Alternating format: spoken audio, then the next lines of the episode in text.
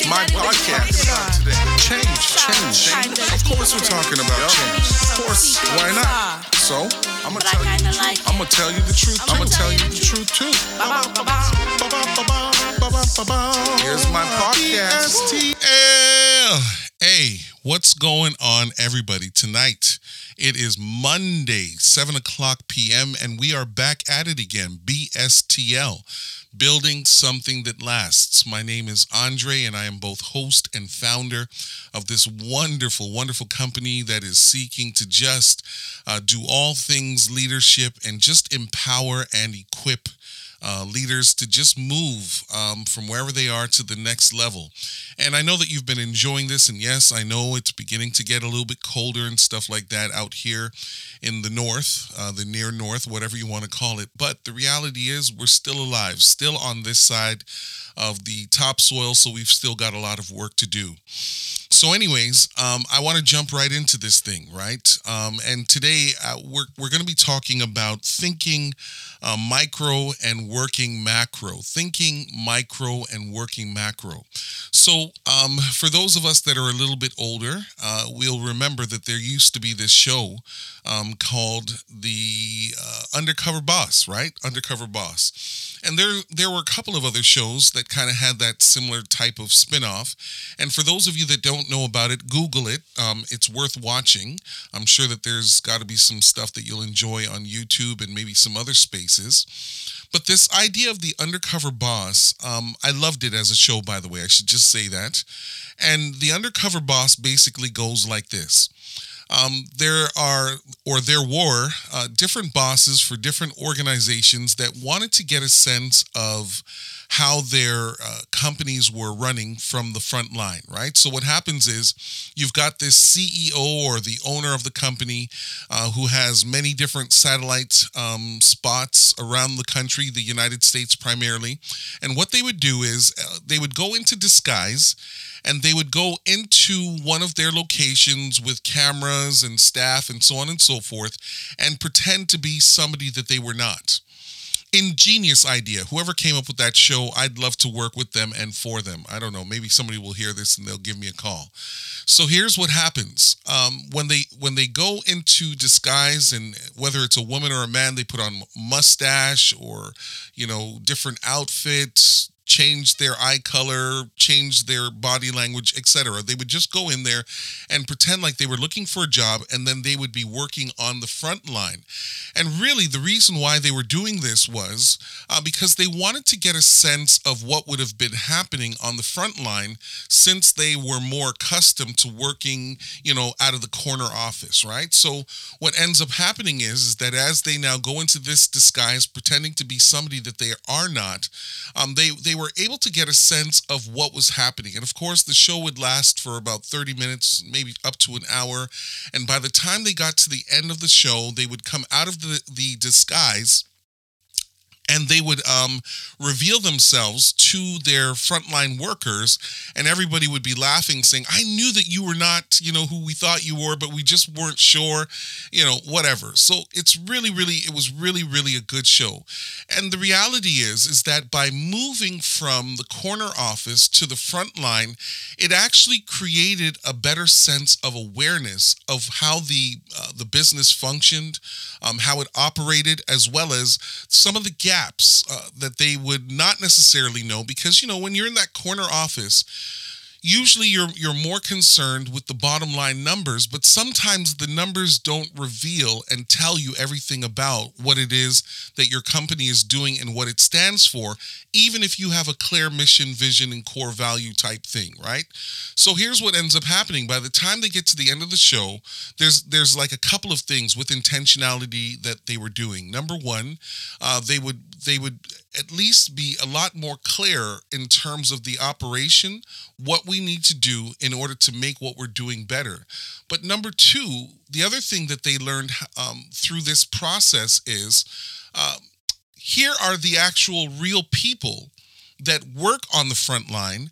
And even though we may not know them so well and we may not know who their families are, because again, we're in the corner office, you're now putting a face to a name, to a voice, to an emotion, to a real person. So they're no longer just a, uh, you know, an employee number, they're a real person. So, of course, we're talking about thinking uh, micro and working macro. Uh, ultimately, what made this undercover boss show so important and so impacting is that this person, whoever they are, that works out of the the the corporate office, you know, the the CFO, the CEO, whatever the title may be, they had to learn that look, when I give a directive from my office and it trickles all the way down, even though I may hope to see something happen as a result of this directive, as I'm trying to improve and better the overall organization, I, I have to understand how it all works up front so that I know what I'm doing behind the scenes. So, this is the conversation for today, right? Because I think that uh, there isn't one way to lead. There are multiple ways to lead. Like there are different ways to be impacting, um, both in a positive way and in a negative way. But you've got to understand process, right? So here's what happens now. Uh, somebody who has been working on the front lines, they've now um, began to move up the ranks. And when I say ranks, again, this is always going to be tongue in cheek because the reality is who really moves up? It's not so much that you're moving up, you just have a different responsibility. You're still being called to serve and, and be a servant leader to some degree to every single person that is accountable to you, right? So you begin to move up now, right? So you used to be on the front line, and so you know how things work, and you know exactly what needs to happen. You know who to call on to do whatever needs to be done. And here's the reality, and maybe here's the challenge as we get further into this conversation. Because everybody knows you and they know that you know what you're doing, even though you've now moved up into a team lead, a supervisor, a director, a manager, a VP role, you're now beginning to no longer operate and function at a level that really speaks to what your new job description is, right? So what ends up happening is because you know what you're doing on that micro level, even though you're now you know working employed to do something on a macro level because you're you're you're not fully detached from what you used to do, you run the risk of actually becoming a manager who's really functioning and working as a frontline worker. And can I just say this? I don't think that that's the best business practice, right? I actually do think that on some level it is okay for people to to see you a little bit different and see that you are functioning in a different kind of way because you are no longer working in that type of capacity. And I think that sometimes leaders they shoot themselves in the foot because they know what some of the gaps are and they know what some of the challenges are. And so rather than pivoting and transitioning into a new role and embracing what it is, there's this tendency to use my new um, uh, my new function, my new job description um, to, to, to allow me the flexibility of still functioning the way that I used to be working, right? So the reason why we're having this conversation is there is, um, to the detriment of the leader, a problem when you're no longer operating in your new capacity, but you're really functioning in your old capacity right? So here's the thing when you're on the front line, you're able to identify what the issues are, what the things are that need to be adjusted. That's what you do on the front line. You complain a little bit when something doesn't happen or a process there isn't one or there's no policy or procedure that guides a specific direction. That's what happens on the front line. And, and of course, because it is frontline and it's probably a little bit more hands on, you don't have the time throughout your day to really problem solve what some of those issues may be. Now, this is the beauty of what leadership looks like and or what leadership is intended to be. When you are a leader who understands what happens on the front line, your major responsibility as you transition away from being frontline isn't to get your hands dirty with the day-to-day mundane work of what that looks like. Your responsibility is to now transition and figure out how can I create the solution solutions to make the work easier on the front line, especially um, if I have an understanding of how it all comes together right? So the reality is is that people who work for large organizations and maybe even mid-size um, organizations when they begin to create this type of um, business structure that has different layers of leadership really what they're doing is they're trying to find checks and balances to help support the mission and vision, but also put some space in between frontline workers and those that they will now report to. So here's the thing, and I'm saying this to leaders, and, and you don't have to agree with me on this. If most of your day is spent micromanaging and getting your hands dirty in the things that you used to do, and let me also say this I have to put this uh, disclaimer um, I'm not saying that you should never leave the corner office and do some of what you used to do, because as a matter of fact, uh, that demonstrates a level of empathy and compassion for those that uh, report to you. If you can come out of the office and still remember to log in on certain systems and do specific things and function at a high level, that will motivate those that are working for you, with you, those that are accountable to you. But, and I say this with a big B U T, big conjunction right there, negative conjunction.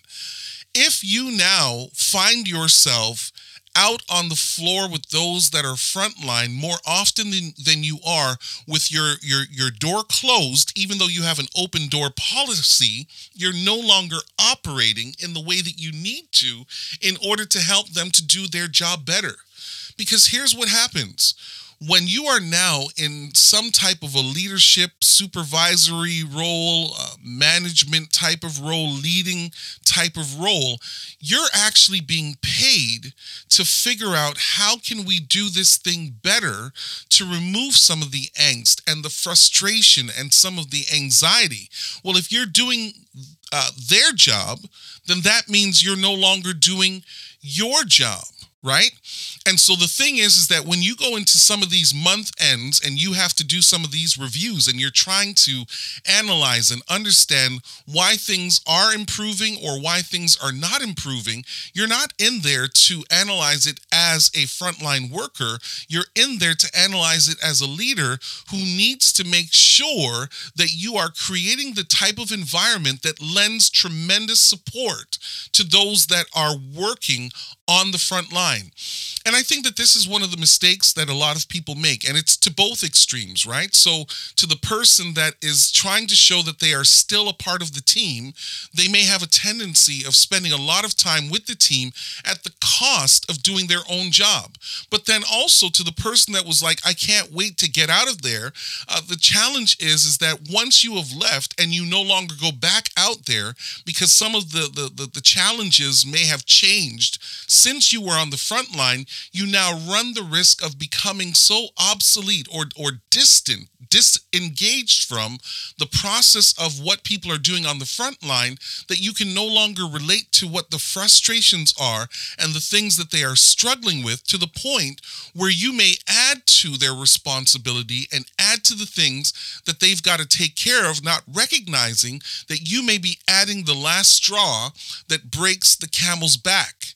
So, of course, now this is where communication comes in, right? So, what ends up happening is as leaders, we have to, you have to, we have to make sure that we are constantly communicating. And here's the thing with uh, communication it's bilateral, right? Which means that you want to hear from those that are accountable to, um, to you, but you also need to have them hear from you so that you can um, explain to them and articulate to them these are some of the challenges that I'm looking at, right? So when you look at your month end stats and your quarterly stats and your annual stats, from a leadership perspective, you're not looking at the same thing right? You're no longer talking just about overtime or when's lunchtime or when's the break. No, no, no. You're now going to have to change what your emphasis is because while you are thinking um, macro and thinking micro all at the same time, you've got to make sure that you are clear on how you fit into the overall queue. How are you throughout the process? What is it that you are bringing to the table? Because here's the thing, leader: no matter how high you get up on the totem toll, um, totem pole rather, um, until you're actually in that main seat, you will always be accountable to somebody at some somewhere in this process. And if you are not clear on what it is that you're doing and why it is that you are now sitting in that new seat of influence and accountability, you may no longer be actually as productive as you were on the front line. So here's the other thing that I'm saying. You got to get over quickly maybe some of the guilt that some people feel when they now leave and they've now transitioned away from the front line and you miss your friends and you miss your colleagues. And it doesn't mean that you can't um, eat lunch with people and hang out with them a little bit after work. But the truth is, for those of us that have made that transition, you do recognize that after a while, some of those relationships may no longer uh, be intact and maybe that's a good thing because you've got to make sure that you've made that dichotomy between my work and your work. Now, it doesn't mean that people can't speak with you um, professionally about what's going on and, and that you don't have an open door policy which allows them to come in and speak on whatever they would like to and share whatever they would like to and even offer some suggestions. All of that is permissible. However, your job as a leader is to lead. And I can't tell you how many times um, throughout the years as a leader, there are times where I also have had to check myself, right? Because there are some things that you miss um, on the front line. And it's not that all of the front line is wear and tear and hard work. There are some real fun things that happen in the front line. But when you transition away from the front line, you've got to find a way to find your joy there and new meaning and new self actualization there to ensure that you're not letting down the front line by desiring to have your feet in both worlds at the same time. Well, what do you mean? How would you be able to let these people down? Well, I'm glad you asked, right? So here's the reality you let those down on the front line that now are hoping and and and and and praying that you're going to have their best interest at heart when you now step away and you step away in a real way and you begin to do what you're supposed to be doing life on the front line will get better like they're going to be upset with you if you've been hanging out with them all month because that's where you know and that's what you're familiar with and and that's what you're trying to, you know, run away from or run back to because that's where you were most comfortable. At the end of the year when somebody else in HR pulls that individual or individuals into that space and says, "Hey, you're not producing and we cannot increase your uh, pay because you have not produced that which is required." They're going to look at you. right? So it's it's like there's this love hate thing that will happen at some point throughout the journey. Because here's the other piece. If you're so friendly and so microed into what it is that they're doing when are you ever going to hold them accountable? Uh, you know it's it's and, and and you know what? I don't know. For some people it may be easier than for others. But sometimes um, familiarity it does breed contempt. And what do I mean by that? How are we going to be able to have all of that laughter and all of that joy? And then 30 minutes later, I'm going to call you into the office to say, hey, you're late. You've been late. You haven't been producing. You're not doing your work. And the list goes on. Sometimes that clean break is okay, especially if you know that you are continuing to put the pieces together to make their life a little bit easier.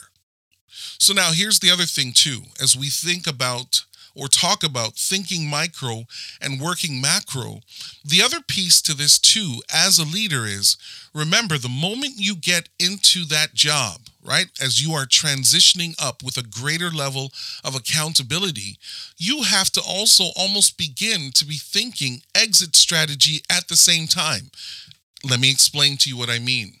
Exit strategy does not mean that you're looking to quit, But exit strategy means that you're looking to transition into a different capacity so that all of this wealth of knowledge that you've been obtaining on the front line and now in a management leadership um, um, perspective, all of those things are, are usually stepping stones that will bring you to the next level. Because here's the thing if you never forget what it felt like to work on the front line and you continue to have that as part of how you process the information that you um, share and how you do your work, the higher up you go into that company, is the better you will be as a resource to that company. Why?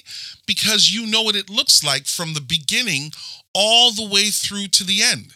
And here's maybe the little secret that I'd like to share with you. This is why organizations they they often put a lot of bells and whistles and incentives for people that start at the company at a very young age. They try to keep them there for as long as they can, not just for the intellectual property and not just for the information that they have in their mind. It's because they understand the process and and that's the other thing too right?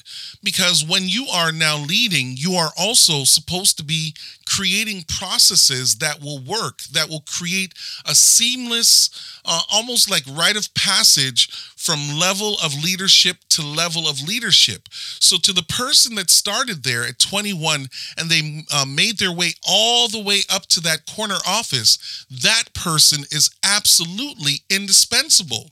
To the person that has come in from another organization. Of course, they're going to be really good at what they do. But do you notice what they do when they come across? Because they have not been there long enough, they'll spend their first couple of months going back to the front line because they don't have the context, they don't have the information, they don't necessarily understand the infrastructure around what works from what does not work.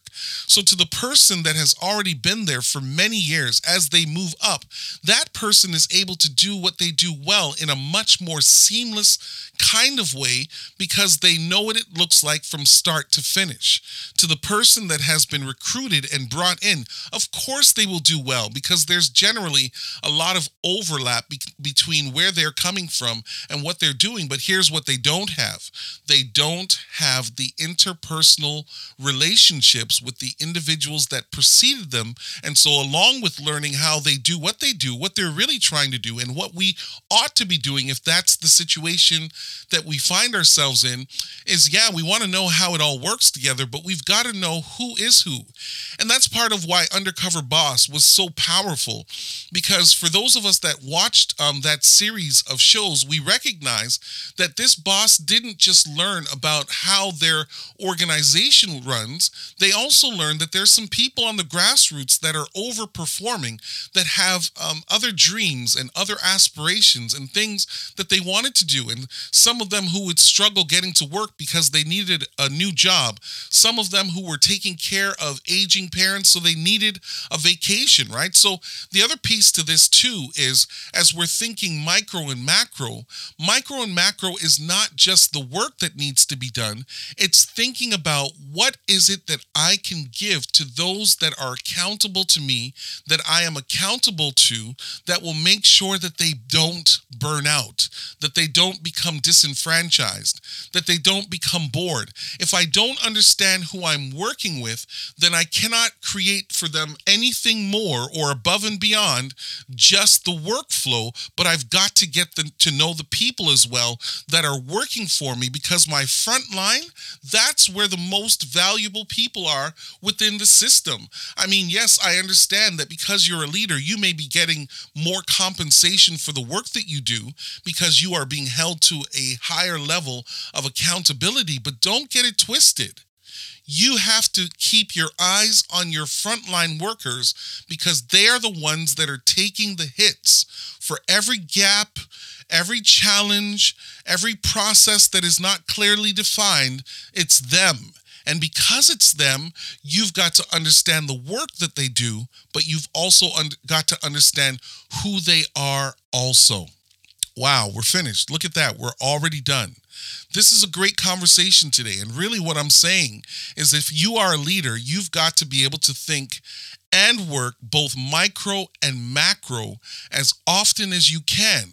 But let me also say this if you've been promoted and moved to a different cubicle, a different office, a, a, different corner office, know this that while you may miss where you're coming from, it is to your benefit that you embrace that lonely space. Because if you really want to help your front line out, you're going to have to make some distance between them so that you can make sure that you're creating different processes and different workflows to ensure that they are successful and to also ensure that you are successful. My name's Andre Anderson. I'm both host and founder of BSTL. And what's BSTL? We're building something that lasts. And oh, by the way, we are now in Spain. I'm so excited. Maybe somebody's going to help me to learn how to speak some Spanish so I can communicate in the language of love. Take care until next time. See you next week. Okay, everybody, it's time for the recap. And this is, of course, our takeaway portion. So while working at the micro level, but thinking at a macro level, leaders should remember the following. Number one, leave the corner office to assess the front lines of your organization. This will allow you a better sense of how your organization is truly functioning by exposing any unforeseen gaps. Number two, maintain an open doors policy to allow a level of conversation where you hear the concerns of your frontline workers while sharing yours. Number three, and finally, plan an exit strategy for the betterment of yourself. Look to transition within the organization, allowing yourself the ability to work in a different capacity, which may actually leave room for those that you've been mentoring and helping them to become the best persons that they can be.